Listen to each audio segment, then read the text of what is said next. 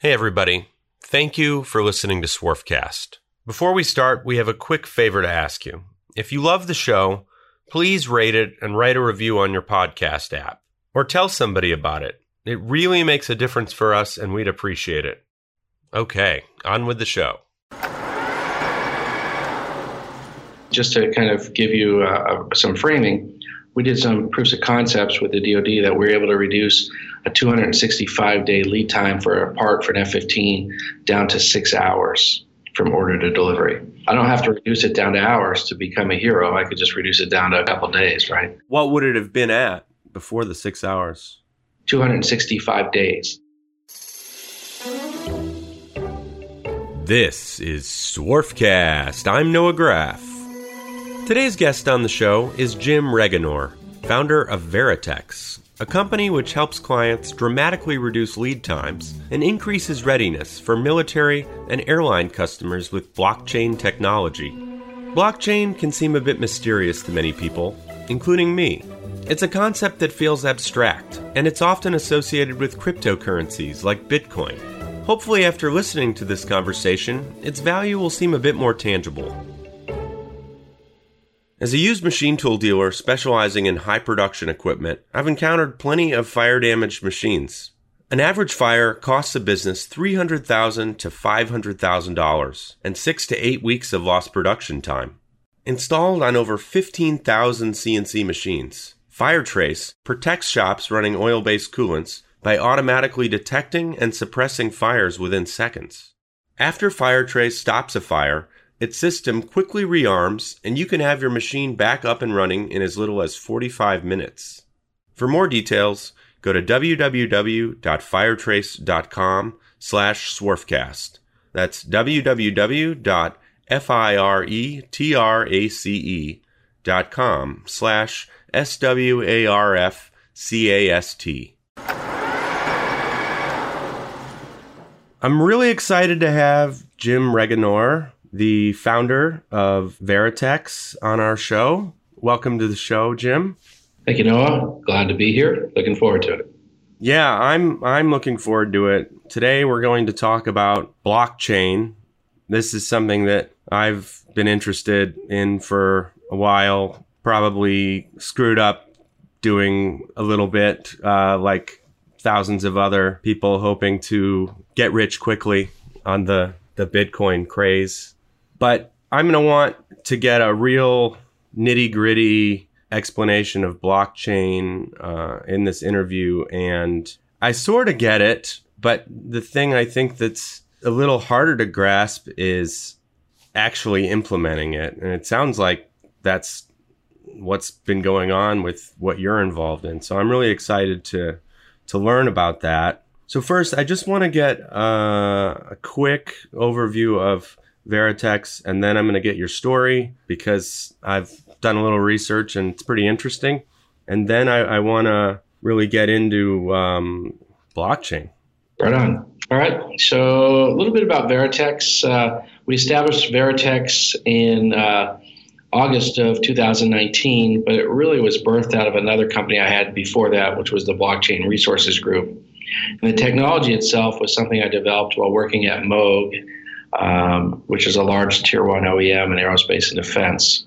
Um, I subsequently left Moog and have licensed back the technology that I developed. And then Moog also partners with me in the project on Veritx. But what is Veritx? Veritx simply is, um, if you think in terms of a digital parts catalog for regulated industries that reduces long lead times, increases readiness for our military and airline customers. And that's kind of the 15 second elevator pitch on what Veritx is. Okay. So it's centers around airlines.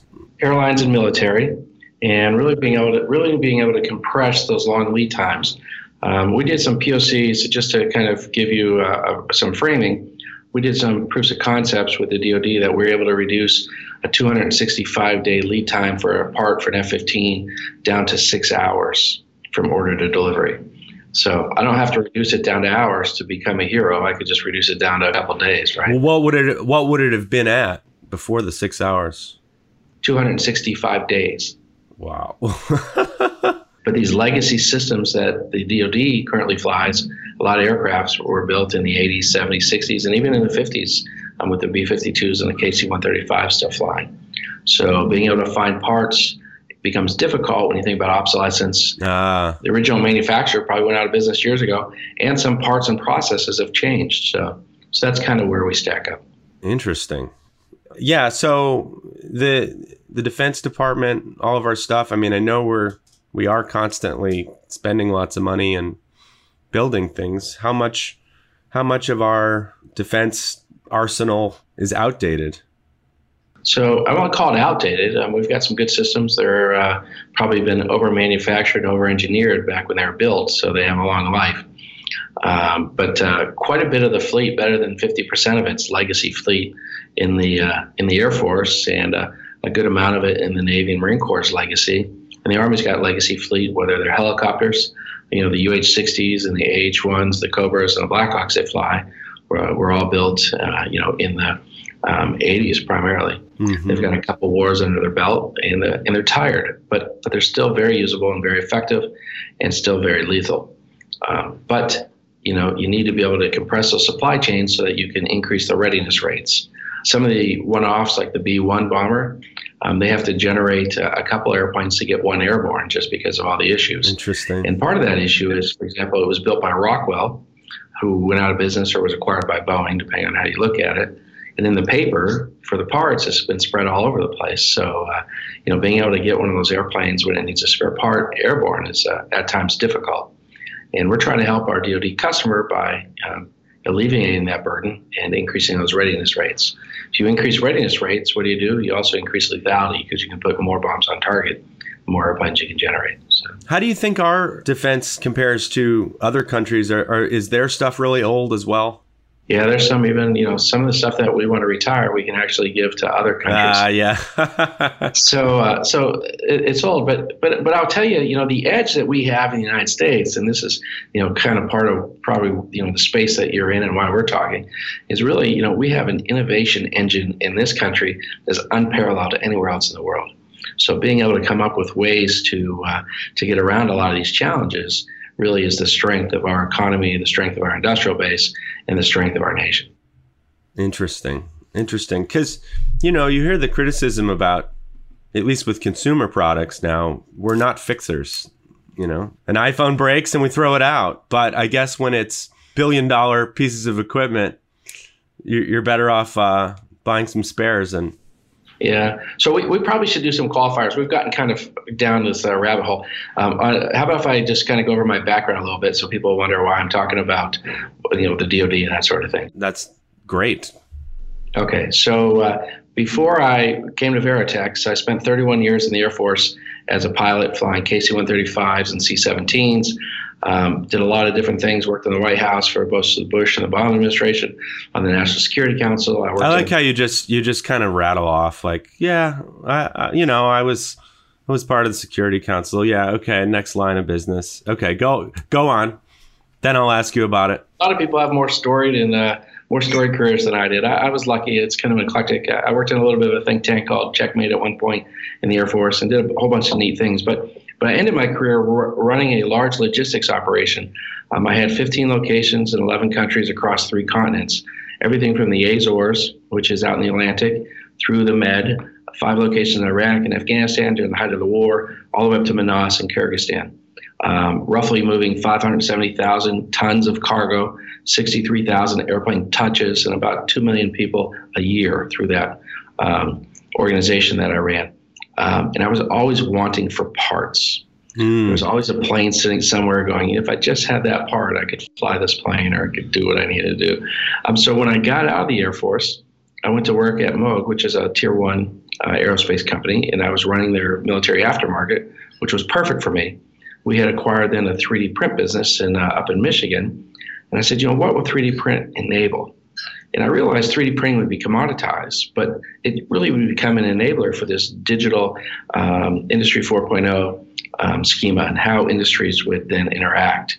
And from there, we, we kind of fell on a blockchain. And I'll talk about the scenario we developed yeah. as we get through the interview, but what led us to where we're at now and how blockchain became a very eloquent solution to a very difficult problem. Yeah, well, I could see that 3D printing when when you were in the military and you were needing all these parts. Did you guys have 3D printing at the time? No, we did not. They had to machine everything. Yeah, we did not have 3D printing. The, the irony is 3D printing was really invented in 1987 but really you needed all the materials to come together with the laser science and the metals and the powders and all that really to get this mass adoption and really the thing that changed it is around 2000 2001 the dental industry figured that out with uh, being able to make implants and caps and crowns and from there it just kind of it, it accelerated and companies like uh, eos over in germany and renishaw and others um, really got the metal science down the powders down we're able to start doing powder bed laser and there's there's multiple different uh, different types of 3D printing. But in the complex parts, those are probably the, the most popular way to do it. But but all of a sudden, you know, it started this this whole chain of events, and, and really the whole chain of events was, you know, what will 3D printing enable? What's the end state? What's the telos, as the Greeks would say, of you know this new world as a result of this new technology, and uh, and it really allows you when you can couple it up with blockchain to create what we're calling the fourth modality of logistics. So if you think in terms now, no, when you buy a part, it either comes to you on a ship, on a train, or uh, or, or uh, a plane, right? That's yes. kind of or a truck. You know, it kind of moves over the road like that. But with this new modality, we can now move digital assets anywhere in the world through the cloud, the internet, down to the point of uh, of need, and manufacture it really at the site. And that has not been something we've been able to do. If you think back to the early assembly lines, the early 1900s, there was a guy named Coase who was an economist. He wrote a paper called The Firm and said, look, we have to have these large firms because there's no trust. I can't trust my supply chain is going to create everything the way it's supposed to be. So I need to be able to centralize this assembly and push things out. I think a really good example is the 787 when they got the first forward plug of the fuselage um, from Vought at the time. It did not fit what Boeing had made for the plug. It was off by a couple millimeters. Yeah. But think about that. Now you're doing, you know, you're making a large assembly, the whole front cockpit and everything, and it has to marry up to what Boeing had put together. It's off a few centimeters. I mean, a few millimeters. You go, ah, oh, no big deal. Well, yeah, huge deal. What a cluster. And so, so at the end of the day, you know, Boeing ended up buying Vought and uh, you know putting a lot of their a lot of their uh, 787 production down in Charleston as a result of that. That's where it was at. But now, all of a sudden, with this blockchain, which which is when you marry up blockchain with a digital asset, you can create a unit of value. You can democratize that trust and push it out to the edge and manufacture on the edge. And that's what we're doing. Looking for a screw machine, rotary transfer machine, or CNC machine? Graff Pinkert's got you covered. When you're buying any used machine, you're taking a risk. So it's important to buy from someone who knows their stuff and who is going to give you straight information about what you're buying. Graff Pinkert is a family owned firm that's been dedicated to selling great machine tools to the turn parts industry for 75 years. It specializes in the top multi spindle brands, including Index, Schutte, Gildemeister, Tornos, ZPS, Acme, and Wickman. They also sell a variety of other types of used equipment, such as CNC Swiss, CNC turning centers, and parts washers. Machine tools are complicated, if you're going to buy one, you should go to people who are knowledgeable and committed to the industry. Learn more at www.graffpinkert.com. That's www.graffpinkert.com. All right, Jim, I kind of get this because I've I've made a study of it, but we need to start from square one here. Blockchain, give us give us the five year old version, blockchain, Bitcoin. You know, I know then we can get into tokens and all this stuff, and this is going to go over people's heads unless we can zero in. Sure. So, so the upside is the, the five year old version is really the version. So, so it works okay. Good.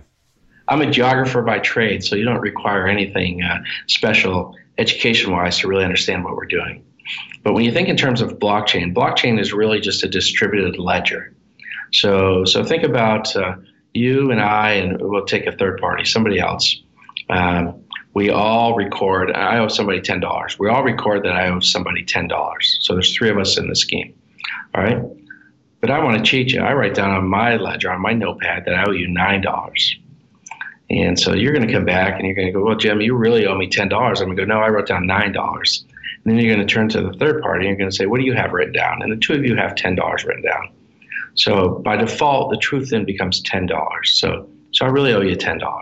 So, so if you think in terms of a distributed ledger of information through all kinds of nodes, where that in order to defeat that ledger or to corrupt it or to um, change an entry, you have to simultaneously change 51% at exactly the same time with the exact same amount. And we're talking about hundreds and sometimes thousands of nodes. It's nearly impossible to do. In fact, it, it is impossible today. Um, so it's an append only ledger. So let's say that you want to go in and, and let's say I really owed you 1050 and we all agree that I owe you 1050. Well, what we'd be able to do is go in and we would all record another page on top of the one that said $10 and we'd say it's 1050 now. We couldn't go back and actually erase the $10 on your pad. We would have to create another page on top of it. So you see everything that's happened and it's an append only type of a schema. The other piece it is is it's transparent. So anybody, let's say there's a fourth party and he wants to look at all of our ledgers. So all those notepads and all the different pages stacked up on it would be visible to that other person. So now you have transparency, you have an append-only ledger, and the last thing is it's immutable. So it creates trust by the fact that I can't go in and change it. I can only append only. It's transparent and it represents the truth once we have consensus, which was, you know, your page with with the third party page. So, so now all of a sudden you've got a schema that allows contracts to be written and other things that you can say, hey, look, I can track every single thing that's ever happened to this. So, so it's pretty cool. It's like a pedigree. You know, you can track all the way through the lineage of that asset. Now, how do you un- unmoor that from cryptocurrency? Because typically, when everything started, you know, the FOMO, the fear of missing out, was about Bitcoin and all this stuff last two, two years ago when it, you know, went through the roof to seventeen thousand um, people's grandmothers were buying Bitcoin, which is kind of funny. But but when you uncouple Bitcoin currency from that uh, immutable, transparent record or ledger, you now create a very powerful tool that can be used for a lot of different things. Um, whether it's going to be used for expediency in transactions, um, whether it's going to be used to track and trace aircraft parts, whether it's going to be used to track and trace foodstuffs. A great example is Walmart. And last year, told their lettuce suppliers after an E. coli outbreak, uh, outbreak that in order to sell your lettuce at my Walmart store, you're going to have to be on my blockchain. In other words, I'm going to have to be able to see every single thing that's happened to that lettuce before it went on my shelf. So, in the event that something bad, an E. coli outbreak comes, I can track it very quickly and mitigate the risk to my consumer base. And oh, by the way, if you don't get on my blockchain, then you can't sell which is kind of cool. So depending on where you are in the value chain, you can use that to help shape behavior. Now, let's say that lettuce supplier's transporter said, you know, the guy he puts the lettuce on the truck and it takes it a while. Let's say that guy said, hey, in order to use my truck, you're going to have to be on my blockchain. The lettuce supplier would go, yeah, that's fine. I'll find another truck. All right, because he's not in the right place in the value chain to help shape that behavior. On the other end of the value chain, let's say that lettuce supplier now sells to Kroger and Kroger comes to him and says, hey, in order to sell at Kroger, you must be on the Kroger blockchain. Now that lettuce supplier is going, well, how many blockchains do I have to be on? Yeah. And oh, by the way, I have to pay for this. I'm not getting funds from anybody, so I have to absorb this cost. So what you saw was a consolidation in a, a blockchain consortia around what's called um, Food Trust, which is put on by IBM. So you see others using that to try to try to consolidate the market to create a single pipe for that lettuce supplier. Okay, so I, I kind of get it, but I want to physically understand. Are there people like sitting at their computers that are monitoring this? How is it physically? And th- you're saying this infrastructure is here right now and people are using this? Yes. Okay. A lot of people are using blockchain today, and it's simply it runs in the background. You don't see that it's blockchain. Mm-hmm. You'll have a UI, a user interface, um, and you'll log onto the website and you'll upload the data. Um, a lot of times, you know, if you think of a, kind of an IoT Internet of Things solution, you'll have a uh, QR code or, or barcode that you're able to track that information. So you'll take your scanner or whatever and say, okay, I just picked this head of lettuce from here. Um, here's everything that's been applied to this lettuce. Here's all the different chemicals and everything I've used. You're, you're, following that as you're doing it. So every time you do something, it's uploaded and attached against what's in your field. And then as it moves, another ledger page is written and said, okay, it got on this truck and it went to this distribution warehouse. But that's all data that's being tracked, and there's a humanality to it. It's either someone's pushing the data in, or there's a sensor that's saying, okay, it's at this location. And it gets you all the way to the store. In our case, with an aircraft part, it actually starts with the initial requirement. So somebody will come out and say, hey, Jim, I need you to make this part. Here are the requirements. It has to have these material properties. It has to be machined this way. It has to be made out of this material on this type of machine. We then take that part, we record all that information into a blockchain, and we now move it through the goes to a designer, goes to uh, you know somebody on the manufacturing side. There's some quality inspections, all that stuff that happens along the way is all recorded in individual pages on that ledger. So when the part is ready to become a physical part, everything that's ever happened to that part left of the transition to, from a digital to a physical design to a physical to a digital design of physical part is recorded on blockchain.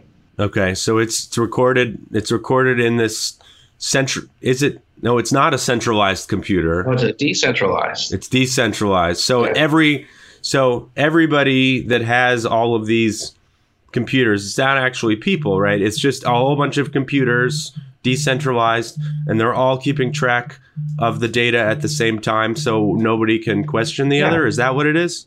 Yeah. So well, so that you have distributed trust. So so for example, if your machine goes down, I know that the data is still alive somewhere else. Or if somebody attacks, you know, a couple machines, I know that the data, the truth, still resides somewhere else. There's a couple different ways to establish truth, but those it becomes complicated if we go there. Just realize that the majority of people say it's the truth, and it's uh, the nodes say it's the truth, it's the truth. So think about this with aircraft parts. Today, all that happens, but it's one stream of information on paper at the site where the part's being manufactured.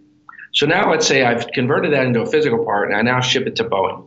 But I forget a couple of the pages. They fall out, something happens. Well, Boeing receives it and they go, you know, I'm missing some pages here. I need this in order for it to go on the airplane. It's required by the FAA. I have to have this information. This part now becomes a paperweight until I can get that fixed. You know, Airbus told us uh, very early on that they spend upwards of forty thousand dollars a part um, when it comes with incomplete or bad paperwork, trying to get it sorted out. Mm-hmm. Now think in terms of your synchronized production facility, and you need this part in order to put it into assembly, which then goes into a system. Well, that's all slowed down, right? And the things that companies want to keep off of their balance sheet really work against you. For example, inventory. Every company wants to minimize inventory because it's a draw on balance sheets, downward pressure. Right. SG&A, downward pressure. So I only want to maintain as many as I need to keep my production machine going, maybe a couple spares. But now all of a sudden, if something happens, you know, now I'm consuming and nothing's coming in, right? The other thing you can do is if something happens and I have to change it, let's say that there's a there's a design flaw and I realize that realize that. Well, now I can very quickly look at where um, you know where it's already been placed and what airplanes I might have to go take it back out of. So you can do what's called rapid forensics. The other piece we're doing is using the blockchain force authenticity of data. So I'm able to track the data all the way through and make sure that nobody's corrupted my data, that digital file, and then process. I can build a digital workflow that says all these steps have to be taken in order for it to be a good part. So I track it all the way through that. That's what's on the ledgers. And then finally, we can use it to say this is an authentic part. There's about $3 billion a year that, of, of counterfeit parts that get into the aerospace supply chain. And that is a terrible place for a bad part to go. Well, yeah, high consequence of failure, right? I mean, the airplane falls out of the sky. Fortunately, airlines build airplanes with uh, triple redundancy now. But so, but think in these terms: you now have a part. A counterfeit is typically non-complex, but you now have a way to make complex parts without a um, big draw on cost of production. You don't have to go build a huge factory machine shop when you can 3D print parts. Yes. So now all of a sudden you're incentivizing the counterfeiters to start counterfeiting more complex parts so they can extract more money. So, but with our system, you're able to take that part and we can tell you if it's authentic or, not, right? Because the machines are hooked into the blockchain system?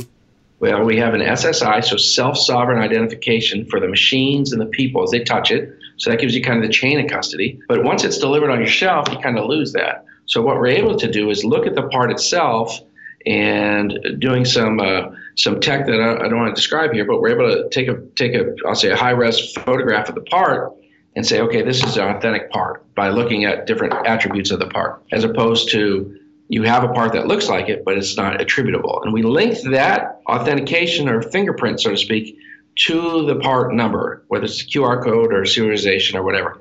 So if you were to pick it up and scan it and says this part exists, you know either the part in your hand or a part somewhere on the shelf or in the fleet is counterfeit. So you can mitigate that risk very quickly. Um, and that's got you know tremendous value when you think about it. As you said before, it's a high consequence of failure. Yeah. Part fails on an airplane and you're flying, right? Yeah. So we have a you know we have a lot of listeners that are in the aerospace business. We have a lot of job shops. We have a lot of people in automotive. Say you're a, a job shop. Say you're say you're tier three. We, we focus on turn parts, but in some turn parts industry, where does this affect you? Does it affect you directly, or is it only affecting the the next people on the food chain? No, I think I think actually the, the, the tier twos and below are, are the ones that this could be most impactful for, especially when they're looking at new value. And here's why. I'm a tier three, tier four. Can I afford to have SAP ERP? Most likely not. Can I afford to have Siemens Teamcenter? Most likely not, right? Those are big, expensive programs. So how do I create channels to market? How do I create new value? It's being able to be able to come on a platform like Veritx. Remember, we're not making anything. What we're doing is stitching everything together and providing integrity rail. Yes. Right. So if you're a job shop, you can come on Veritx, and now let's say let's say you need a metallurgist that uh, for titanium, and you're a job shop that you just bid on a titanium job, but you don't want to have a full time metallurgist. We have a partner. Um, Circle, for example, or others that can provide you a metallurgist out of this gig economy schema. We've got partners all the way across our value stream couple ways to bring people to a platform. One is content. So if you're a job shop and you have IP and content you want to list, we're, we're a catalog for that. Two is bringing services. We bring a very good portfolio of services back out to our customers. You know, um, companies like 3D Usher that'll tell you what's the best machine powder mix, um, upconvert 2D paper to 3D models. You know, let's say you're a job shop and you're sitting in Waterloo, Iowa, and it's harvest season and mm-hmm. somebody comes in and says, "Hey, my combine's broke down, or my whatever is broke. I need this part," and uh, they call John Deere, and John Deere, you know, it's a 1960s combine that's still running like a champ because, you know, and they call John Deere and they say, "Hey, look, we'll get you that part. It's going to be two weeks," and he'll be like, "Yeah, two weeks too long. I got to cut now, right?" But now, if John Deere can create a digital model or has that part digitized, they can push it to that job shop in Waterloo. They can print it up, give it to the uh, give it to the farmer, and he puts it on his on his combine and he's cutting again. He's cutting wheat. He's making money. So, so when you start thinking in those terms, there's plenty of opportunity for the sub tiers, the local job shops to actually make money and increase value for their customers. If I can give give a plug, if anybody's got plug, questions, plug away, plug away. Yeah, if anybody's got questions, please reach out. You'll find our uh, our email address uh, on the website, or you can reach out to Jim at Veritx V E R I T X dot C O. I'm happy to answer those questions. Um, if you got suppliers out there that are interested, um, know, right now we're trying to put together letters of intent. Um, you know, as we go forward to show and start to build out catalog. Um, eventually, we'll be uh, you know uploading catalog, but but looking for people who want to create value and uh, looking for like-minded people who are innovators. And I very much appreciate being able to share our story.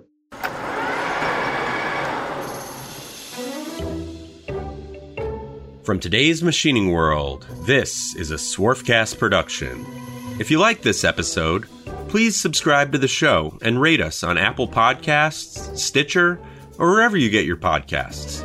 Follow us on Facebook, Instagram, and today'smachiningworld.com to see extended video interviews and join our mailing list. I'm Noah Graff. Our audio engineer is Bill Steffi. Our managing editor is Ridgely Dunn. For information on advertising or to submit an idea for a future podcast, Follow the contact information on today'smachiningworld.com.